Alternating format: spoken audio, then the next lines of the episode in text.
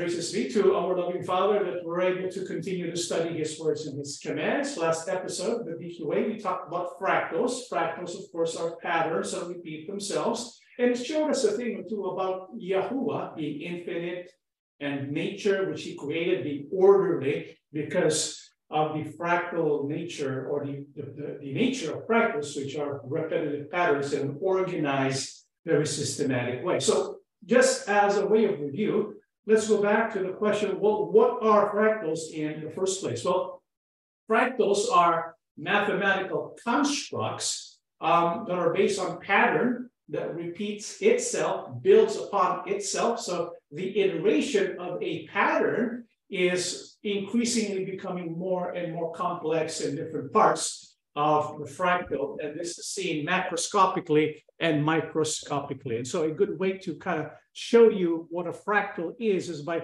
showing you a picture or an image of a fractal. Here is a computer generated fractal image, and it looks something like this. And when you magnify it, when you zoom in, it becomes more and more complex. You find different patterns. But there are three characteristics of fractals, one of which is when you look at this big picture, this image of a fractal, you notice that little, uh, little dot in the front of it. It's actually not a dot, but it's actually an iteration of the bigger picture. And so what you have is when you keep magnifying and magnifying, it repeats itself again and again. So fractal is basically patterns that repeat themselves in more and more complex ways. So that's one of the characteristics. The whole is in the parts in increasingly complex repetitions. Another characteristic of fractals that we studied last week is that there's a mirror image.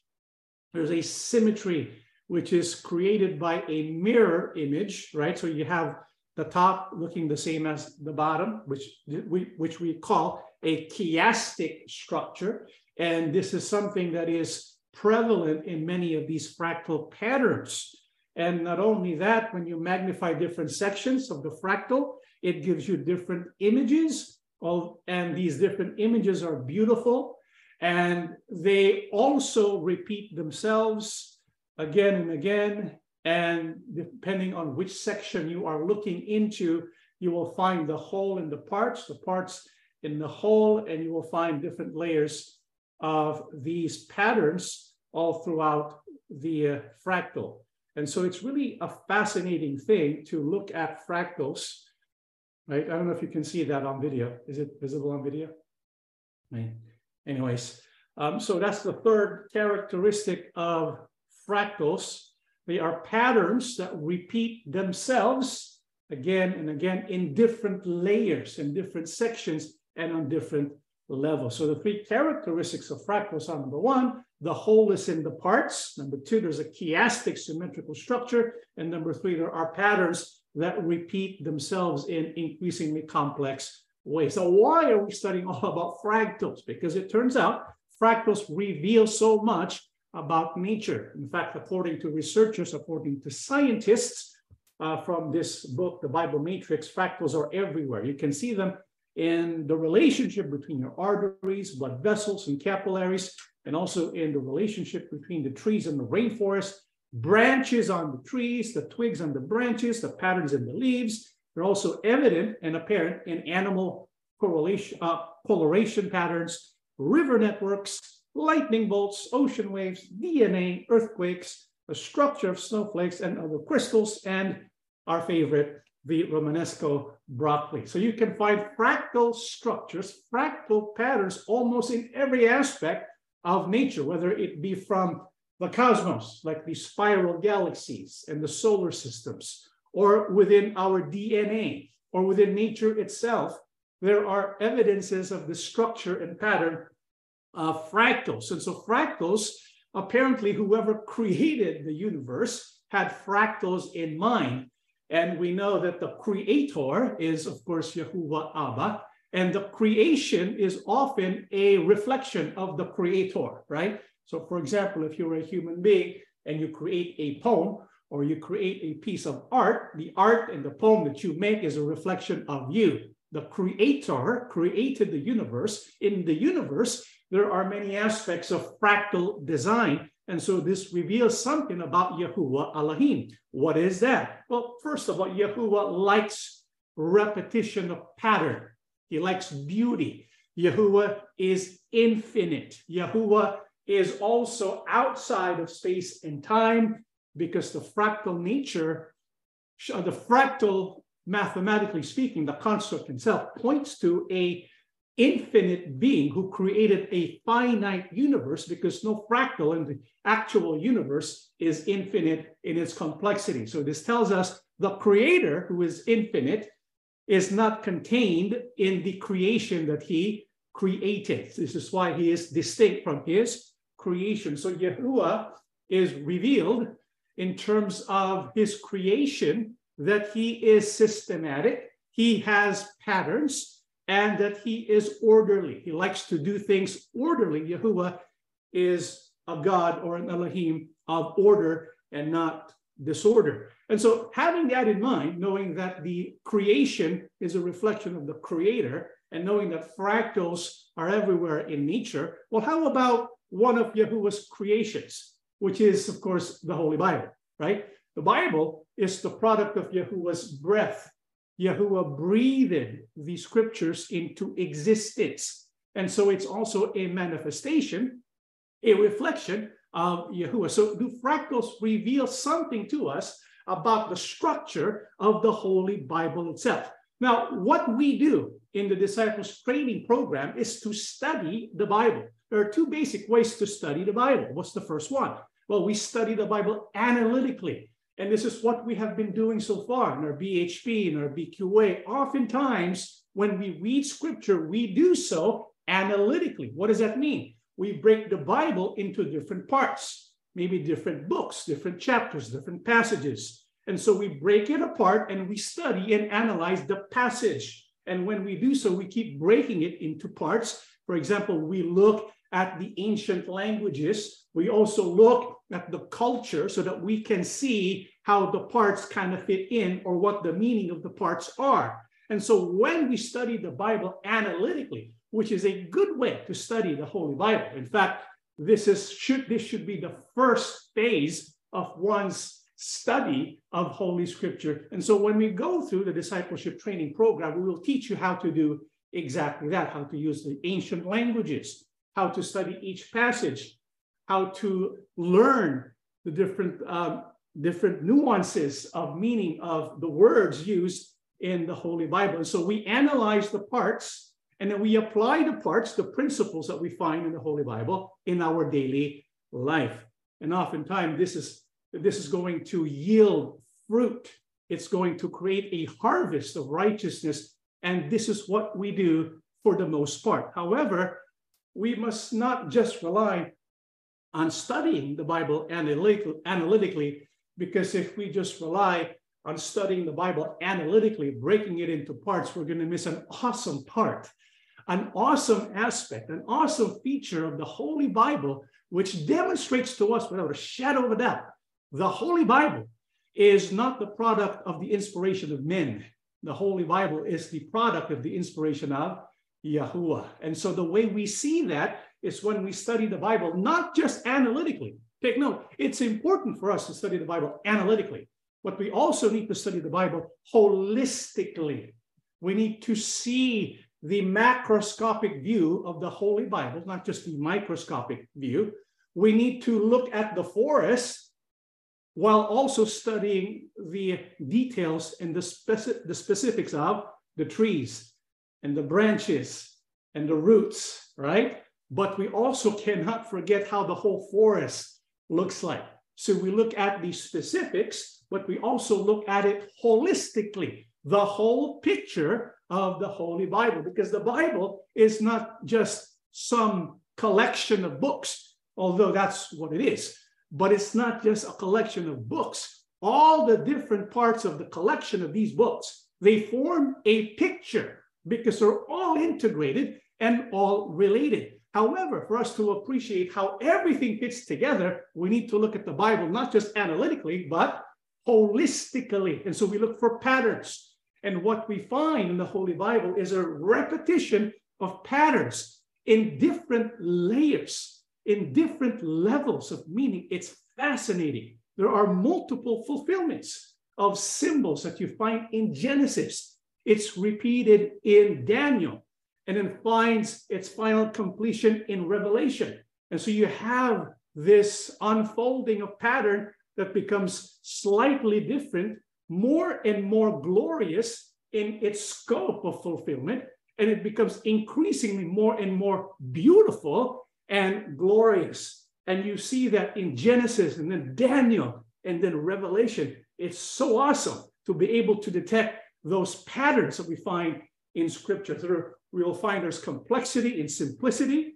We will look at typology and symbols and how symbols and the understanding of symbols laid out by Genesis. There's a lot of symbols laid out in Genesis, which represents the key to our understanding of Revelation.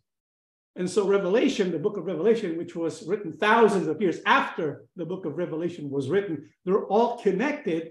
And for you to understand Revelation, you need to know the symbols of the book of Genesis and also the book of Psalms. Genesis and Psalms are rich in what we call symbols by which we can decipher or understand the meaning of the Bible when looked at from a, a pattern, holistic pattern, or looked at from a perspective of wholeness as the picture of the Bible as a whole.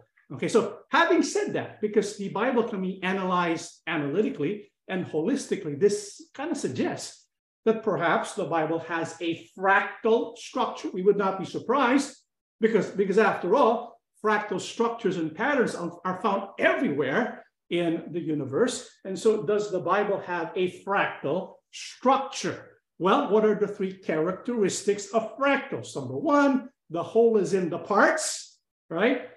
There is a chiastic structure, a symmetry in the patterns, and the patterns repeat themselves in very beautiful ways in different layers of meaning and different layers of complexity. And so let's go with the first one. The whole is in the parts in increasingly complex repetitions. Well, for us to answer this question, we need to ask ourselves, we need to look at the big picture of the Bible and ask ourselves, big picture, what is the whole Bible all about? If you were to give me just one word to summarize all of the Bible, what would it be?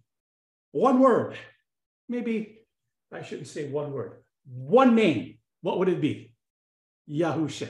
In the book of John 5 39 to 40, Yahusha says, You study the scriptures because you think that in them you will find eternal life. And these very scriptures speak about me, yet you were not willing to come to me in order to have life. And so our King Yahusha, he was reprimanding the Pharisees and the scribes because they study the scripture, they analyze the scripture, but they fail to see the big picture.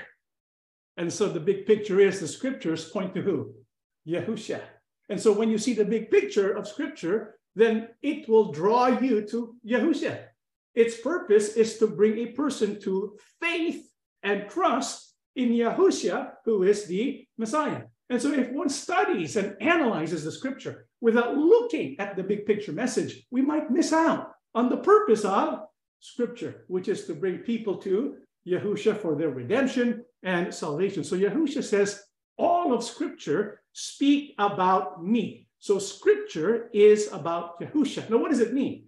That scripture is about Yahusha. And how can we understand and see with our own eyes that the scriptures, all, all of it, all the books in the scripture, speak about Yahusha? in the book of Luke 20, 24, 44 to 47, then he said to them, These are the very things I told you about, about while I was still with you. Everything written about me in the law of Moses, the writings of the prophets, and the Psalms had to come true. That he opened their minds to understand the scriptures. And he said to them, This is what is written the Messiah must suffer and must rise from death three days later. And in his name, the message about repentance and the forgiveness of sins must be preached to all nations, beginning in Jerusalem. So the big picture of the scriptures is about Yahusha. And what is this scriptural message about Yahusha? It's namely the theme of Yahusha suffering and being glorified. When you look at the, the scriptures from cover to cover, from Genesis to Revelation, it's one story, okay? It's one story by one author, Yahuwah. And that one story is about the suffering and glorification of one man. Who is that? Our King, Yahusha. That's basically the, the story of the Bible in a nutshell. The suffering and the eventual glorification of Yahusha. We also call this the gospel message for us to be able to grasp this big picture of the Holy Bible and what's, what it's all about. We need to ask Yahusha to open our minds. This is why in verse 45, the Bible says his this, the disciples of Yahusha, when they were reading the Holy Scriptures, right? The Bible says, then he opened their minds to understand Scripture. Without Yahusha opening our minds, we're not going to see Yahusha in Scripture. We're going to be like the Pharisees who analyze it to death, but not come away with this awesome good news, which we call the gospel. And so, Apostle Paul, when he was preaching and teaching, what was his main message? Let's read the book of Romans 10 9 to 13. That if you confess with your mouth, Yahusha is Lord, and believe in your heart that God raised him from the dead, you will be saved. For it is with your heart that you believe and are justified, and it is with your mouth that you confess and are saved. As the scripture says, anyone who trusts in him will never be put to shame. For there's no difference between Jew and Gentile. The same Lord is Lord of all, and richly blesses all who call to him. For everyone who calls on the name of Yahuwah will be saved. And so that's the gospel message. Everywhere Apostle Paul went, he preached the gospel message. The essence of the Bible is the, the death, the suffering, death, burial, and resurrection of Yahusha. This is why for a person to be saved, they need to believe that. They need to accept the lordship of Yahusha. Because of Yahusha's death, burial, and resurrection, we can be redeemed of our sin, and we become children of Yahuwah who are able to call upon his name and receive salvation according to the new covenant. This is why that's the gospel message which is preached here in Romans 10 9 to 13, which is what the scripture as a whole is all about, is found throughout the Holy Bible. So that's the whole picture of the Bible. Did you know the whole picture of the Bible is found in the first word of the Bible. Remember, one of the characteristics of the fractal is the whole can be found in the part, right? Is that true when it comes to the gospel message? The whole is it found in the part.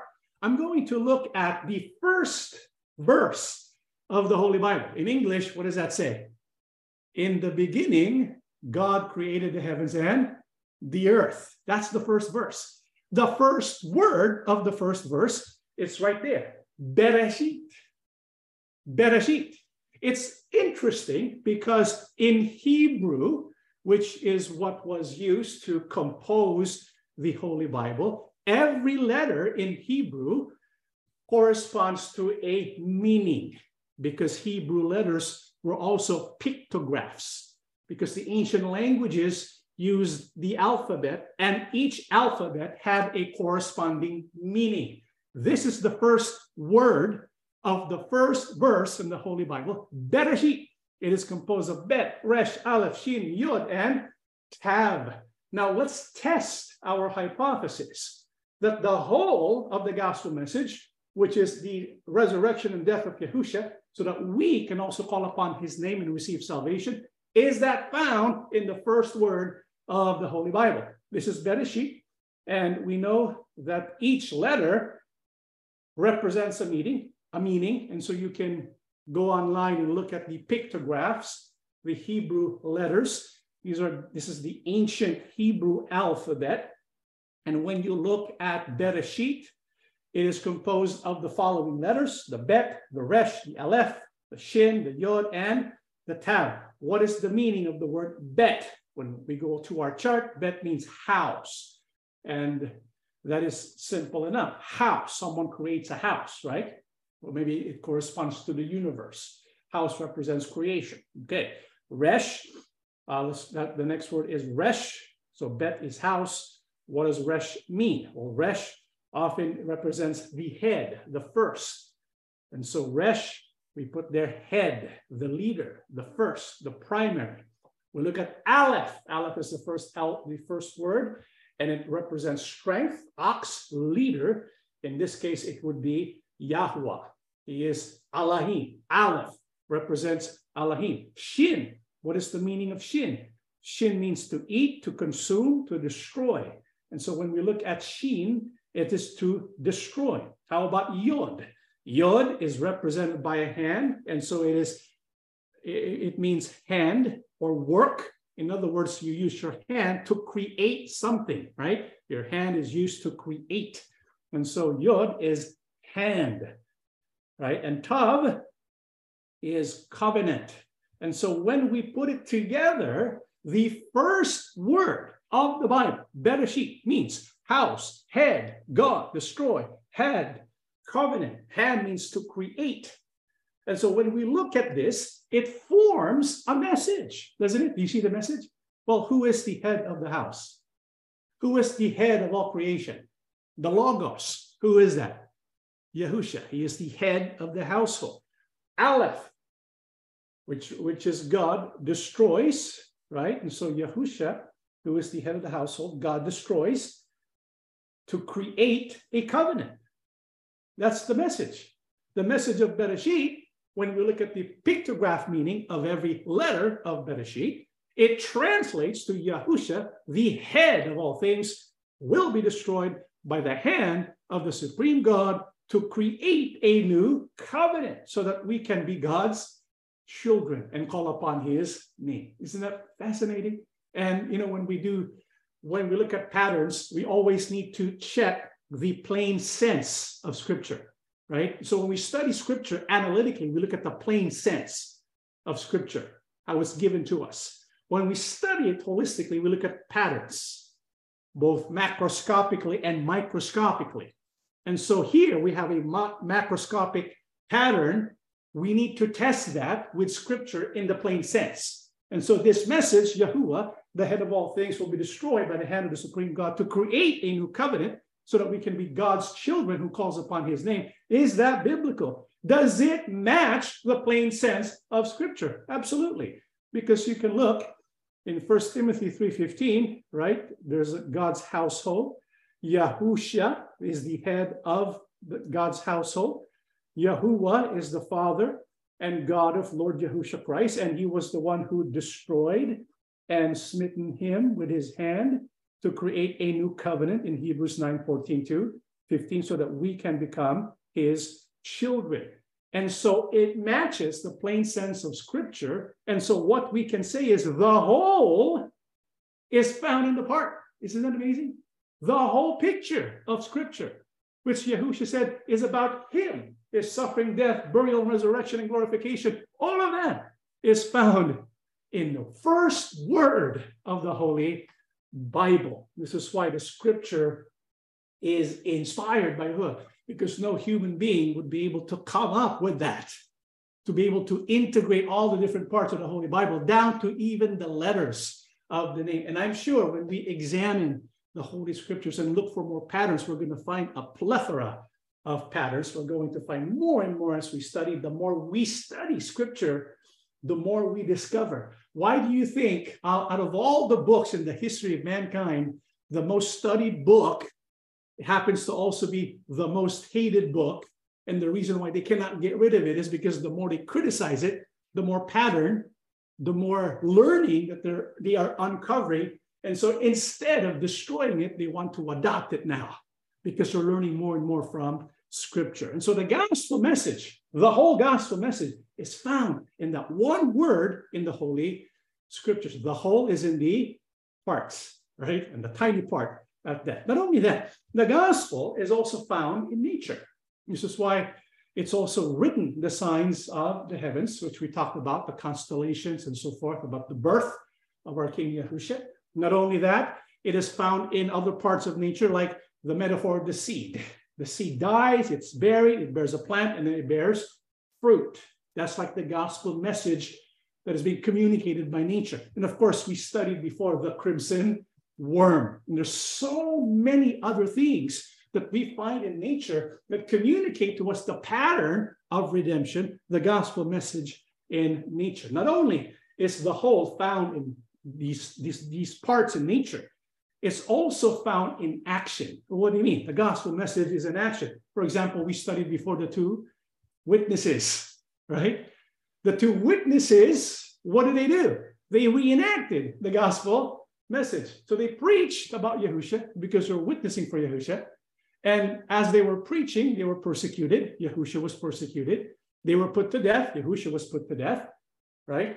Um, they were resurrected. Yahusha was resurrected. They ascended. Yahusha uh, ascended. And so the, the, the gospel message in action was portrayed by the two witnesses. Again, the whole is found in the part. Not only that, and this is really totally fascinating. Not only is the gospel message found, not only in the demonstration of the two witnesses, it is also found and is expected of individual conversion. What do you mean, individual conversion? Well, how is a person converted? How does a person become a disciple of Yahushua? How does a person benefit from the redemption of our King Yahushua? When they are, what happens to them? Because of their faith and trust they receive baptism. Do you know what Apostle Paul says about baptism? The book of Romans 6, 3 to 4. Or have you forgotten that when we were joined with Christ Yahushua in baptism, that's how we become a disciple. That's how we join Yahushua when we're baptized. How is baptism described? We joined him in his death. And so when we're baptized, we die, right? We died. And what happens after we die? We were buried. This is why there's immersion in baptism, right? And just as Christ was raised from the dead by the glorious power of the Father, now we also may live new lives. So in individual conversion, we find the pattern of the gospel death, burial, resurrection. We are immersed into the water. We die with Yahusha, right? We're buried with Yahusha, but we come out of the water new, transformed individuals with a new identity which is the identity of the risen Christ, Yahusha HaMashiach. And so it's clear that we find the first aspect of the fractal characteristics, the whole is in the part, in increasingly complex repetitions. We find that in the gospel message. You see that? And this is something that we are going to continue to develop because we're just scratching the surface. There's so much of the gospel in every part of scripture, so much. It's really amazing. And so let's go now to the next one, chiastic structure. And not many people are aware of what chiastic means, but it basically represents symmetry. Symmetry is one half looks identical with the, the other half, right? And so when you look at this fractal, for example, the top half, we can call that A, is the mirror image of a mirror. A and A mirror look identical, except that it's kind of inverse because of the mirror symmetry, right? So that's the chiastic structure of this fractal, of this image. However, the Bible also has an image. The image are the thoughts, the thoughts that are found in, in the scripture. And so when we look at a passage in scripture, it turns out many of the passages have a chiastic structure, which means it follows this outline. And so you have one thought, A, B, C, D, all the way to two, A2, right? So you have a sequential event, a sequential thought, a sequential narrative. But when you look at it using the lens of a chiastic structure, we see a pattern which looks something like this, a upside down V, right? Like uh, when, when birds fly together, they kind of take on this shape. And so this what this means is, you know, you have one statement in the Holy Bible leading to another statement in its development of the narrative all the way to T, and then it develops the narrative all the way to A2, But when you compare the, the elements of that narrative, the elements of the thoughts that is contained in the narrative itself, you find that there's a relationship between A1 and A2, B1 and B2, C, C1 and C2, D1 and D2, so on and so forth. So it creates a, a kind of uh, structure. And the purpose of this structure is to highlight letter T. And that letter T is the main point. It's as though Yahuwah wants us to focus our attention on that point right there, because that's the most important part of the whole narrative. Okay, because there's going to be a message oftentimes more often than not, there's going to be an important message in that letter T or in that climax, right? And so if you have a narrative, you have like a story, and so you develop the story, it reaches a crescendo, it reaches the high point, the climax, and then it kind of res- finds resolution to whatever conflict the story is producing, right? And so that's the chiastic structure. Sometimes uh, you will have two midpoints or two statements which are important. And we will find that in the Holy Bible. There are many chiastic structures. For example, if you were to read Genesis 6 all the way to Genesis chapter 9, which is the, the narrative of Noah, if you want to know about Noah, just read Genesis 6 all the way to 9. How many here read Genesis 6 all the way to 9? You probably have not. And so it's a narrative. There are events that are sequential, and the events that are sequential are as follows. So God makes a covenant with Noah. Noah brings in clean animals. Noah brings in unclean animals. Noah enters the ark. The flood rises. The ark rests. The flood abates. Noah exits the ark. Noah sacrifices some animals. It talks about Noah's new diet and then God's covenant with Noah, because in Noah's diet, um, all an- apparently before you could not eat animals. Now you can. And so the first indication that people can eat meat is found in Genesis chapter 9, verses 1 to 7, and God's covenant with Noah. Okay, so that's the sequence of events of the Noah and the flood narrative. Okay, six all the way to nine. Now, when you look at the events depicted here by, by chapter six to nine, you can see a pattern. For example, the first one and the last one, they kind of go together. Their patterns are the same because they communicate some kind of covenant. Before Yahuwah destroys the earth, Yahuwah says to Noah, I'm going to destroy the earth, but I'm going to set you apart, you and your family, right? In Genesis 6. And so that's the covenant Yahuwah makes with, with, with Noah.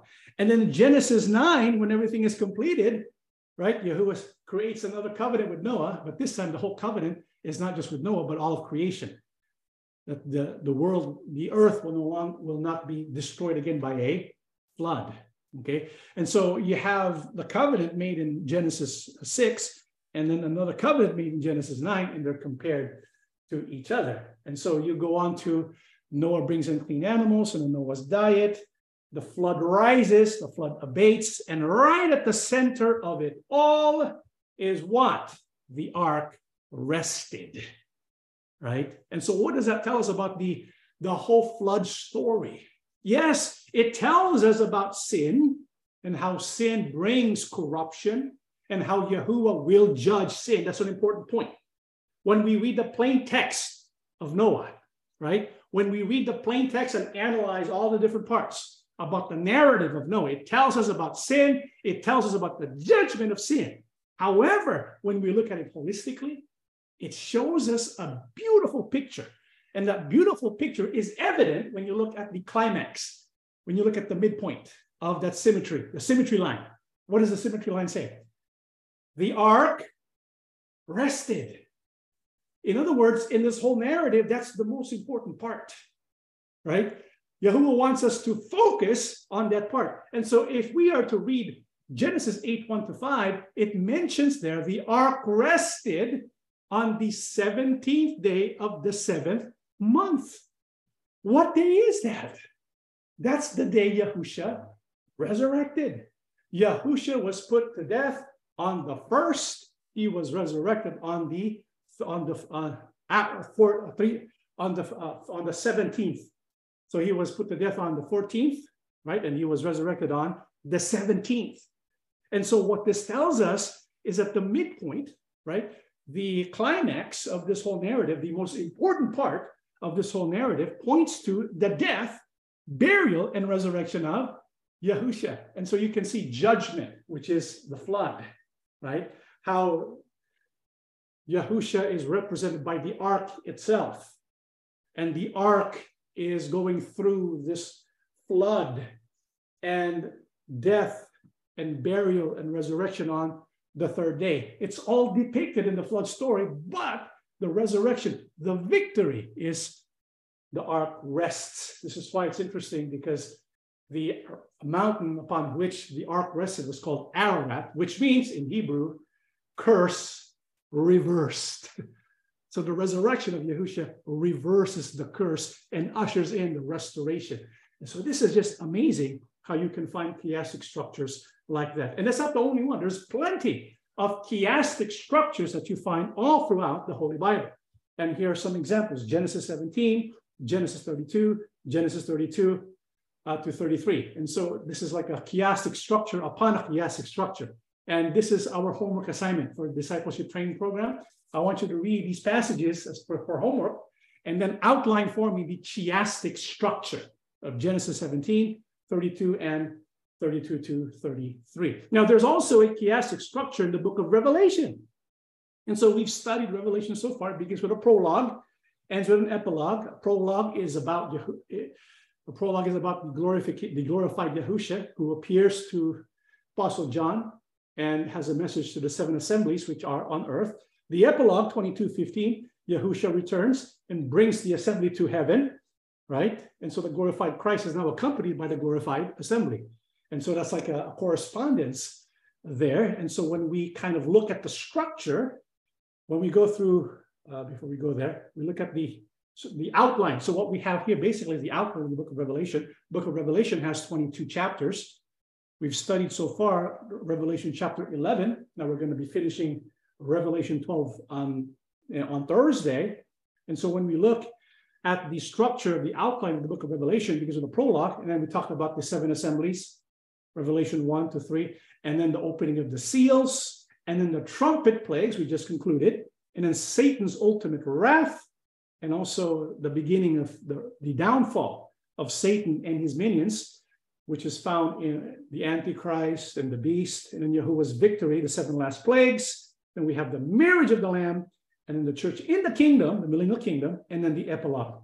And so all of this structure shows us the relationship between history and prophecy, right? This is why chiastic structures are important because it reveals on both ends insight about history, which in turn reveals insight about prophecy. And so prophecy and history go together and they're kind of glued together by this chiastic uh, structure. Interestingly, the midpoint of this chiastic structure is the ultimate wrath of Satan and Yahuwah's ultimate victory, which tells us somewhere there we're going to have the harpazo, which is the main. This is like the correspondence is the, the Yahusha coming down into our bodies in the form of the Spirit, right? The Pentecost. And so now we're going to have the harpazo, and Yahusha is going to bring us into his fellowship. And so that's it's fascinating how Revelation is outlined in this way in a chiastic form. And so we looked at chiasm, the chiastic structure in the uh, chapters of the Bible. We looked at the whole book of the Bible, right? So in chapters, the book, well, how about the whole picture of restoration? The whole picture of revelation and restoration. We also have a chiastic structure? Yes. So when we look at the history of the earth, the history of the earth, let's look at it for, for a while because it shows us the fascinating repetition of pattern that we find throughout scripture. It begins with Bereshit. Remember Bereshit? Yahuwah creates the heaven and the earth through the Logos. Yahusha was in his mind because everything was created for him, for him to be the head and the mediator of all creation, because Yahuwah knew in advance after creation, mankind's going to fall, because what Yahuwah wants is redemptive man, not robotic man. And so Yahuwah creates man nonetheless, even though he knows they're going to fall, because he has a redeemer. The Logos fulfilled Yahusha HaMashiach. And so after creation of Adam and Eve, what happens to mankind? We have the fall, right? Adam and Eve make the wrong choice. They choose to follow the serpent set out. Yahuwah, so they fall. And after the fall, it's all downhill from there. Cain, this uh, Cain um, kills Abel, right? And eventually they have another son, Seth. And during that time, Bible says people begin to call on the name of Yahuwah. So that's like the next main event. It's like the establishment of, maybe we can call it worship, true worship and religion. So man began to call on the name of Yahuwah.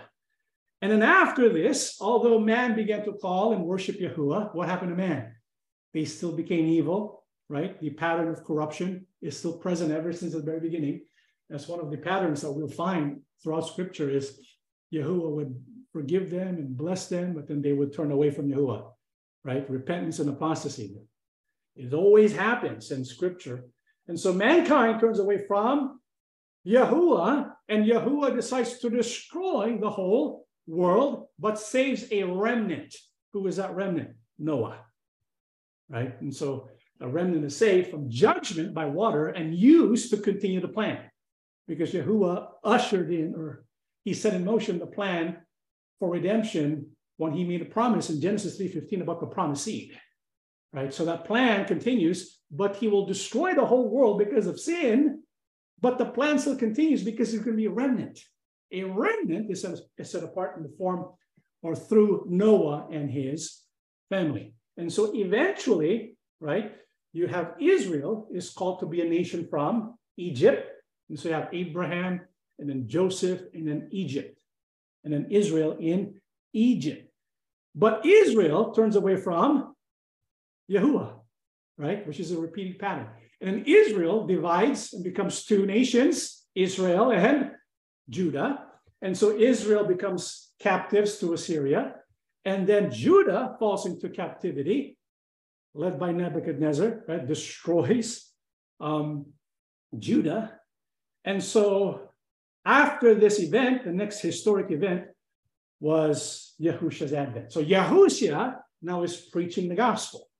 And so that's the midpoint. That's the most important part of the history of mankind. The advent of Yahushua, which includes his preaching, his suffering, his death, his burial, and resurrection. So all of that is the high point. That's like the most important part, uh, part of the chiastic structure of overall redemption from beginning to creation. So now we can expect uh, the next event. I mean, after Yahushua's advent, I mean, were there people called into the kingdom during the preaching of Yahushua here on earth?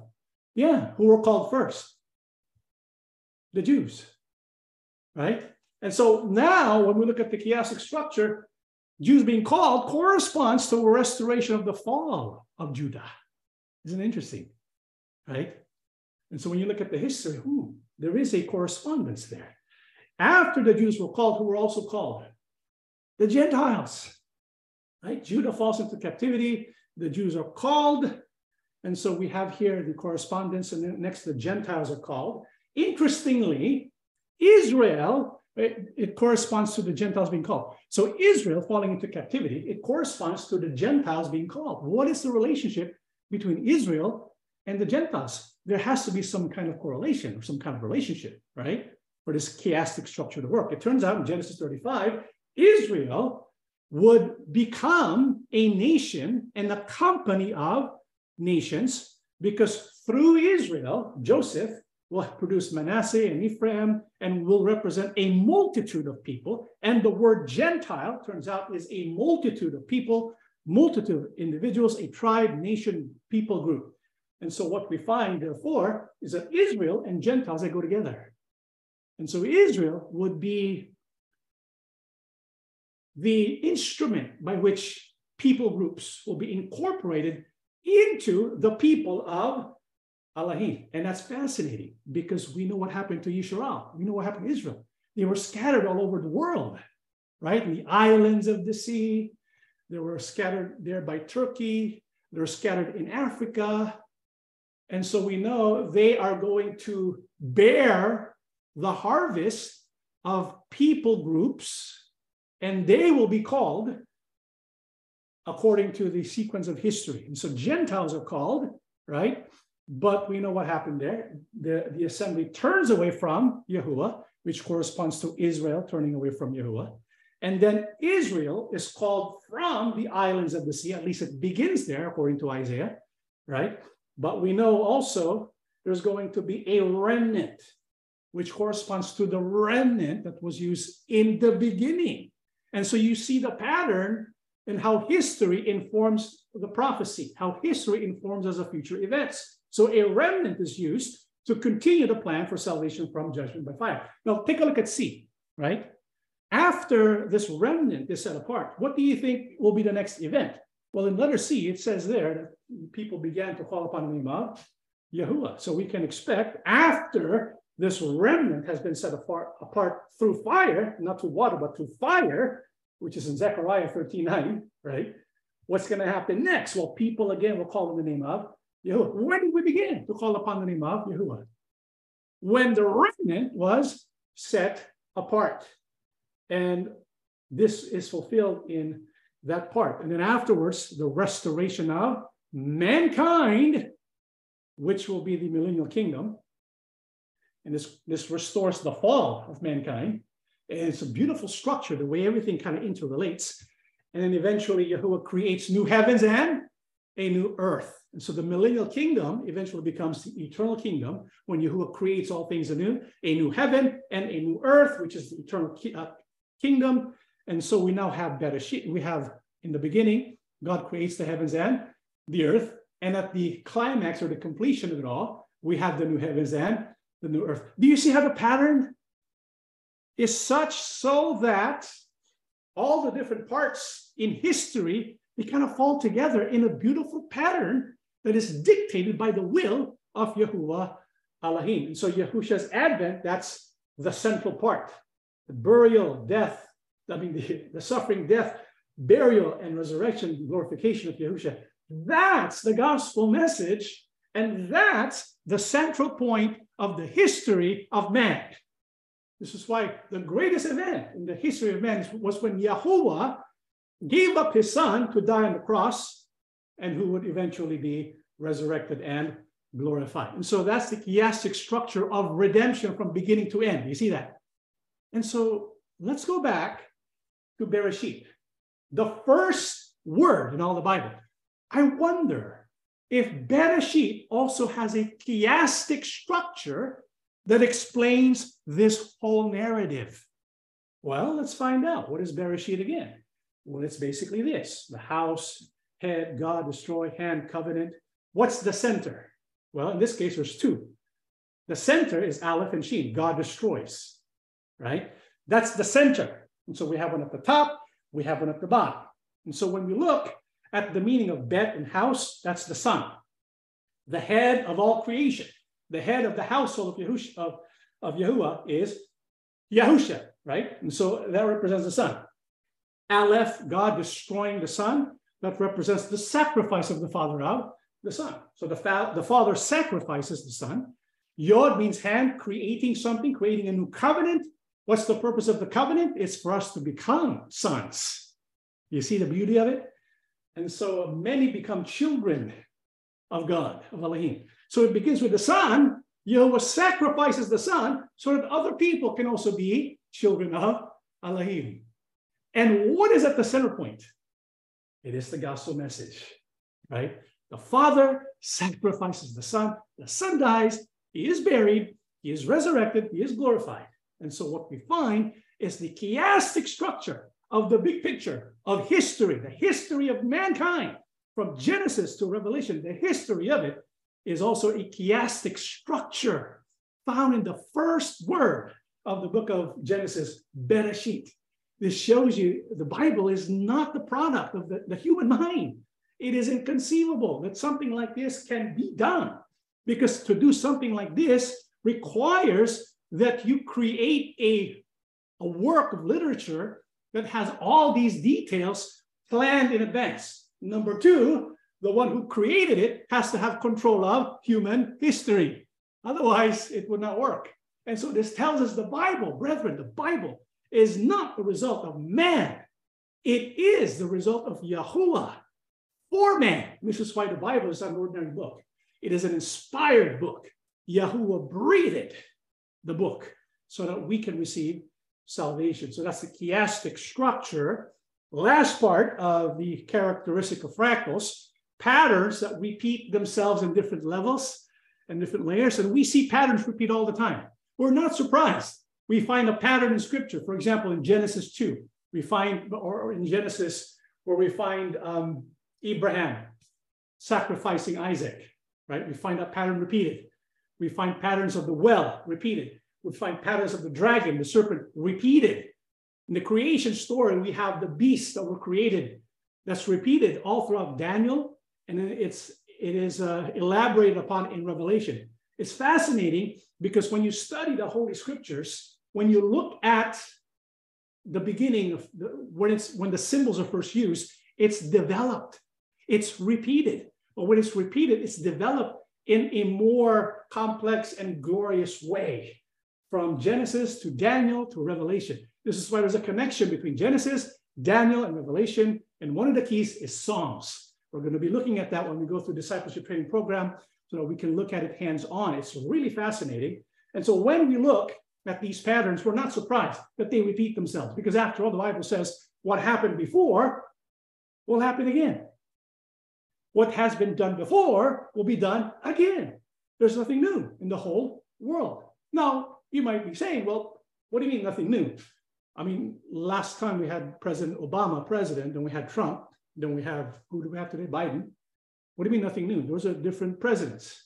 Well, yeah, I mean, of course, there's going to be iterations of the same concept, nothing new in the, the, the, concept, but you will have variation, of course, right, when it comes to history. But when you look at the patterns of history, it remains the same. In the book of Acts 7:44, what does it mean? There's nothing really new. Our fathers had the tabernacle of witness in the wilderness, as he appointed, instructing Moses to make it according to the pattern that he had seen. There are patterns throughout scripture, and the patterns are the ones that's repeated. You will find patterns that you that is in Genesis, it's repeated in Leviticus, it's repeated in Daniel, it's repeated in the book of Acts. And it's fascinating to connect the dots and see how all this plays out. You sometimes you have no expectation that these patterns repeat themselves. Okay, so there are patterns that are repeated. And how are they repeated? in the book of Hosea, I have also spoken by the prophets, and I have multiplied visions and used similitudes by the ministry of the prophets. The word similitudes, that corresponds to pattern. The pattern is repeated multiple times in different levels, in different layers, like a fractal. This is why it's really amazing. When you look line by line, paragraph by paragraph, the whole body of work of the Holy Bible, it is designed in such a way that communicates organization to an infinite degree that can only be done by the mind of Yahuwah Elohim. So these patterns are found throughout the Holy Bible. We're going to look at those patterns, like I said, patterns and symbols in Genesis and, and uh, Psalms and Revelation, and we're going to look at how it all works together. Uh, one example of a pattern that's repeated throughout the Bible but in increasing variation or in increasing grandeur, increasing glory is the one here in Exodus. And see to it that you make them according to the pattern which was shown you on the mountain. So what is being spoken about here is the tabernacle. So there's a pattern that was given Moses, right? This pattern is to be followed. And in Hebrews 8, it, it says, who served the copy and shadow of the heavenly things, as Moses was divinely instructed when he was about to make the tabernacle, for he said, See that you make all things according to the pattern shown you on the mountain. And so there's a pattern of the tabernacle being spoken of here. And this is a, a specific example of a pattern. The Bible tells us there's a pattern about the tabernacle. And this pattern uh, started back in the days of Moses when he was shown a pattern of the tabernacle, right? And so we know the tabernacle was constructed was the tabernacle repeated? Yeah, in a more glorious way, in the form of the temple, Solomon's temple. Will this pattern be repeated? Yeah. There's going to be imposters, like a false temple, but it's going to be repeated again. Even more elaborate, even more glorious, the pattern is going to be repeated, this time in Ezekiel's temple during the millennial kingdom. Will this be also repeated? Yeah.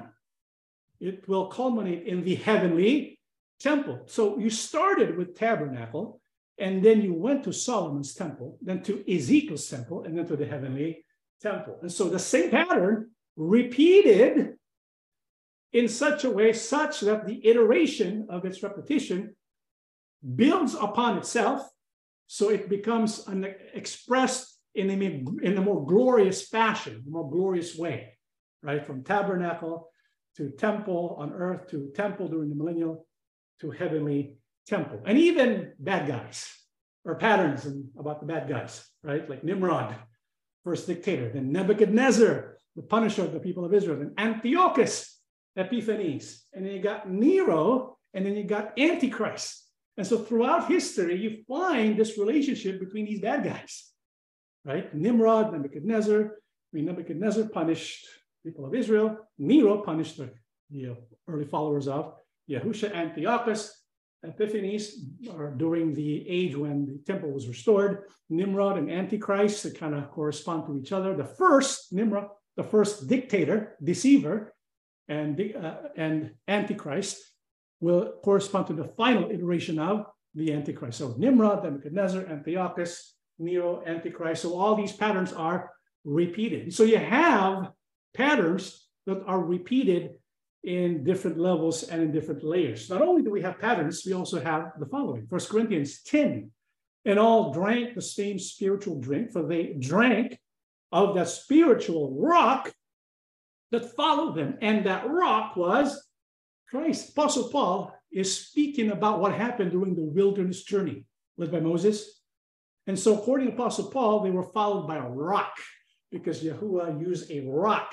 But of course, the rock is not Yahusha himself. Yahusha is not a, a rock, literally a rock. He's not a physical rock, right? But in the wilderness traveling, there was a rock used by Yahusha that was providing water, right? Now, Apostle Paul says there's a meaning to that. There's a pattern to that that's being repeated. He says in verse six, now these things became our examples. The word example is really tupos, which means typology, to the intent, to the intent that we should not lust after evil things as they, they also lusted. Now, all these things happened to them as examples, tupos, which is template, I mean, template or type uh, typology, and they were written for our admonition upon whom the ends of the age have come. And so Apostle Paul identifies throughout his many epistles, his letters, he uses many, um, he uses the form of typology. Remember typology? A type of Christ. There are many structures, historical events, historical people in the Old Testament that point forward and kind of foreshadow the coming and work of Yahusha. There's so many. So many. It is overwhelming. Here are some examples of typology in the Bible. Adam is called the first Adam. Yahusha is the second Adam. Abel, when he was killed, the voice of his shed blood was crying out, but Yahuwah's blood, Yahusha's blood is more capable and more is better than the, the cry of the, the blood's cry, Abel's crying blood. Noah's ark, Melchizedek, Jacob's ladder, Isaac, Joseph, Moses, David, Solomon, Passover lamb, manna, the bronze snake, high priest, tabernacle, the veil, the mercy seat, the Ark of the Covenant itself, the Sabbath, the rock, the Jonah, the Israel. In fact, the Ark of the Covenant itself, when you look at all the parts, right, you got the mercy seat, and you got what's inside the manna, the omer of manna, the rod that was budding, Aaron's rod, and uh, what else was in there? The tablets. All of that is a picture of who? Yahusha, Jonah, S- Sabbath, Israel. We're going to study so many typologies in the Bible when we get into that topic in our discipleship training program. Also, the patterns in the Bible. You notice how many sevens there are in the Holy Bible? It's by design. And we find it all over the book of Revelation seven churches, seven seals, seven trumpets, seven bowls, seven plagues, seven mountains, seven kings. Sevens of Revelation include seven lampstands, seven spirits, seven stars, seven lamps, seven title pairs, seven promises for the overcomer, seven horns, seven eyes, seven angels, seven thunder, seven thousand, seven heads, seven crowns. There are so many sevens in the Holy Bible. More, seven features, seven letter divisions, seven I ams of Christ, seven doxologies in heaven, seven new things in Revelation 2021, and there are more. And so you have the dot, dot, dot, dot, dot. There's more structures of seven patterns of seven that we find in Revelation, or even seven blessings of Revelation. Blessed is he that hear and keep those things, Revelation 1 3. Blessed are the, are the dead who die in the Lord. Blessed is he that watch and keep his garments. Blessed are those who call unto the, who are called unto the marriage supper of the Lamb. Blessed and holy is he that hath part in the first resurrection. Blessed is he that keepeth words of the prophet of his book. Blessed are those who do his commandments. When you look at the seven structure of blessing, it corresponds to something in scripture that is mind blowing. You know what it is? We're not going to tell you yet. We're going to tell you in the future. Okay, but every pattern that's found in the Bible, it has a meaning and has a purpose, and its purpose is for us, for us to receive salvation. And so when we look at the Holy Bible, there's a lot of patterns that repeat. And one of the most repeated patterns, like I said, is Romans 11, 2 down to 5. God has not cast away his people. And so there's a pattern that we find in scripture about the people of Elohim. If you can tell me what, often, what always happens with the people of Elohim, what is that? What do they always do? Huh? I mean, ever since they were called, what were they doing? Complaining, apostasy. They haven't even reached the promised land yet. They were already reprimanded and punished for 40 years, right? Because they always fall into this pattern of apostasy. And so his people, Yisrael, they always follow a certain pattern. God has not cast away his people whom he foreknew. Or do you not know what the scripture says of Elijah, how he pleads with uh, Elohim against Israel, saying, Yahuwah, they have killed your prophets and torn down your altars, and I alone am left, and they seek my life. But what does the divine response say to him? Yahuwah says, I have reserved for myself 7,000 men who have not bowed the knee to Baal. Even so, that at this present time, there is a remnant according to the election of grace. And so there's this pattern of Yahuwah setting apart a remnant so that his people who are falling into apostasy will be able to continue the work that Yahuwah planned, just like what happened during the, the flood. Yahuwah's people, the, sign, the, the, the line of Seth, they were corrupted eventually, but Yahuwah set apart what? A remnant, eight. That's a small remnant, right? Set apart eight. In the same way, that pattern repeats itself during the days of the judges, during the days of the kings, and during our time today as well. Even during the days of the Apostle Paul, he says, his people Israel Yes, they turned away against Yahuwah. They rejected Yahusha, but there's a pattern, a remnant even today. There's a remnant, just like there was a remnant during the days of Ahab and Jezebel and Elijah.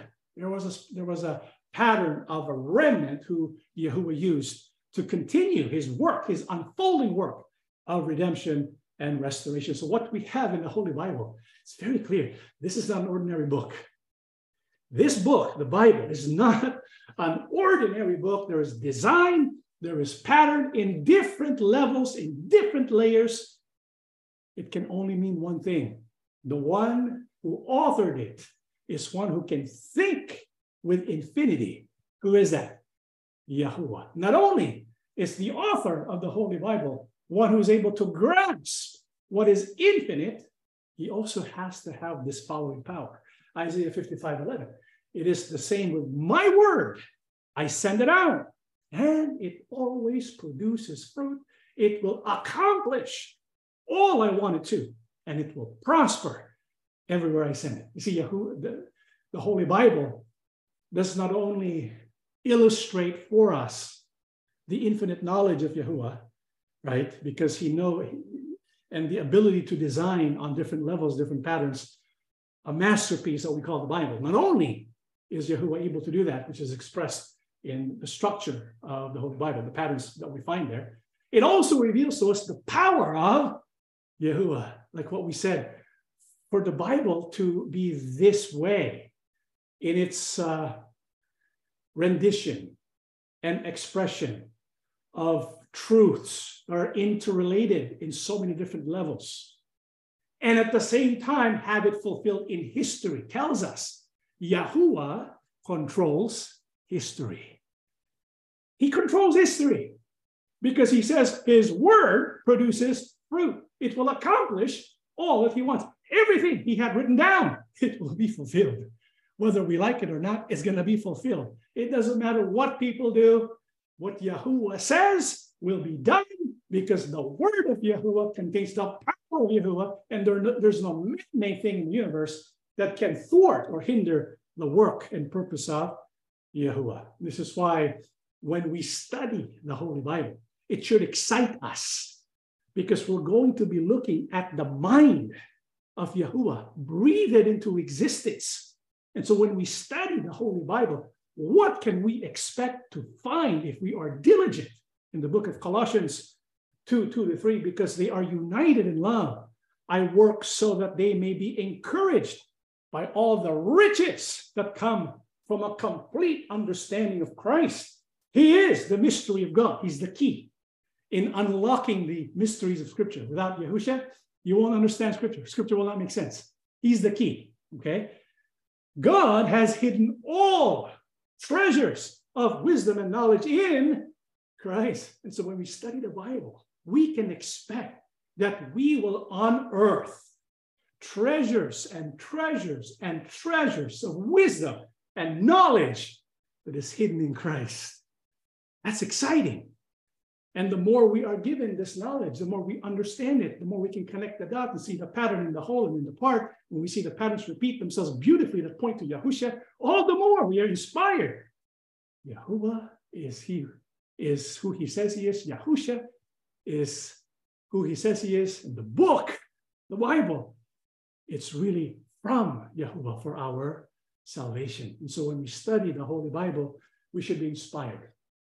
And if we are inspired by the Holy Bible, what are we going? What's going to be the end result? What is the ultimate purpose of Yahuwah and why he gave us this book in the first place? Let's read in our final passage today. Such things were written in the scriptures long ago to teach us. And the scriptures give us hope and encouragement as we wait patiently for Yahuwah's promises to be fulfilled. All of us here in the assembly of Yahusha, we're waiting for the promises of Yahuwah to be fulfilled. We cannot wait for that trumpet to be sounded and see Yahusha descending from heaven to give us the promise of everlasting life. But we have to wait. It's not about our timing. It's about Yahuwah's timing. Apostle Peter says Yahuwah wants more people to be saved. This is why we need to continue to share our faith, right? We need to be instruments, disciples, all of us. This is why we have the discipleship training program. It's not just the minister who should be doing harvest work. All of us do harvest work. It's all of our responsibility to teach and become a disciple. We want people to be saved because Yahuwah has a reason for why we have to wait. He wants more and more people to be added, to be part of the harvest. The harvest that began long ago, that continues today. We need to fill that harvest. And we, all of us, not just the ministers, but everyone, are disciples of Yahusha. We should produce our own harvest for the kingdom.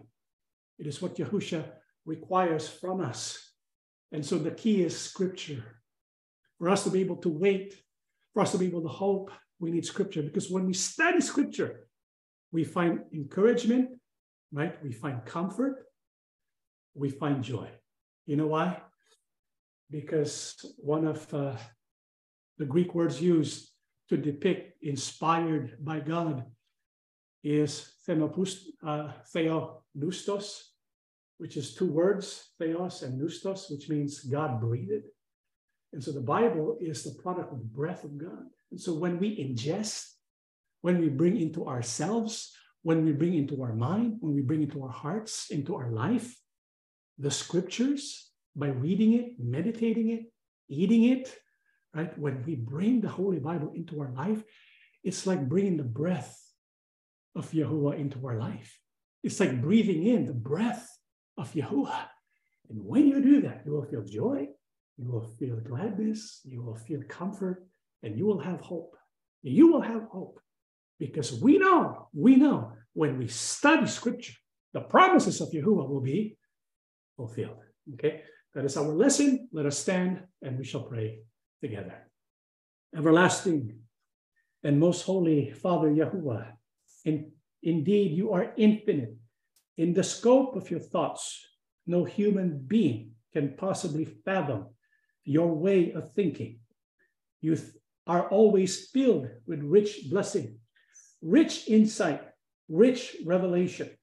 There are treasures for us to uncover, to unearth when we study your holy book.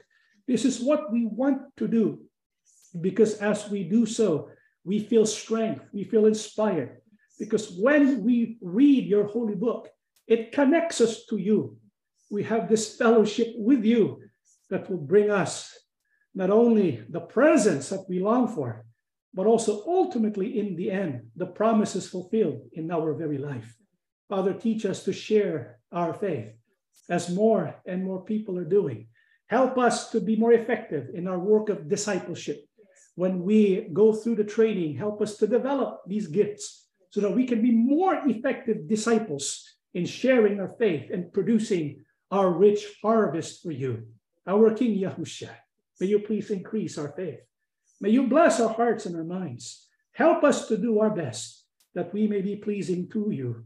Help us when we study the Holy Scriptures, that we will hear your voice, that we will discern your will, that we will develop a better and deeper relationship with you, because we know the whole purpose of this book is to bring us into you.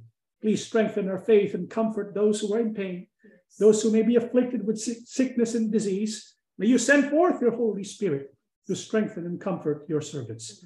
Father, we believe that you have listened to our prayers. You have blessed the assembly of Yahusha. We ask and beg everything in the name of our Lord and Savior, Yahusha HaMashiach. Amen.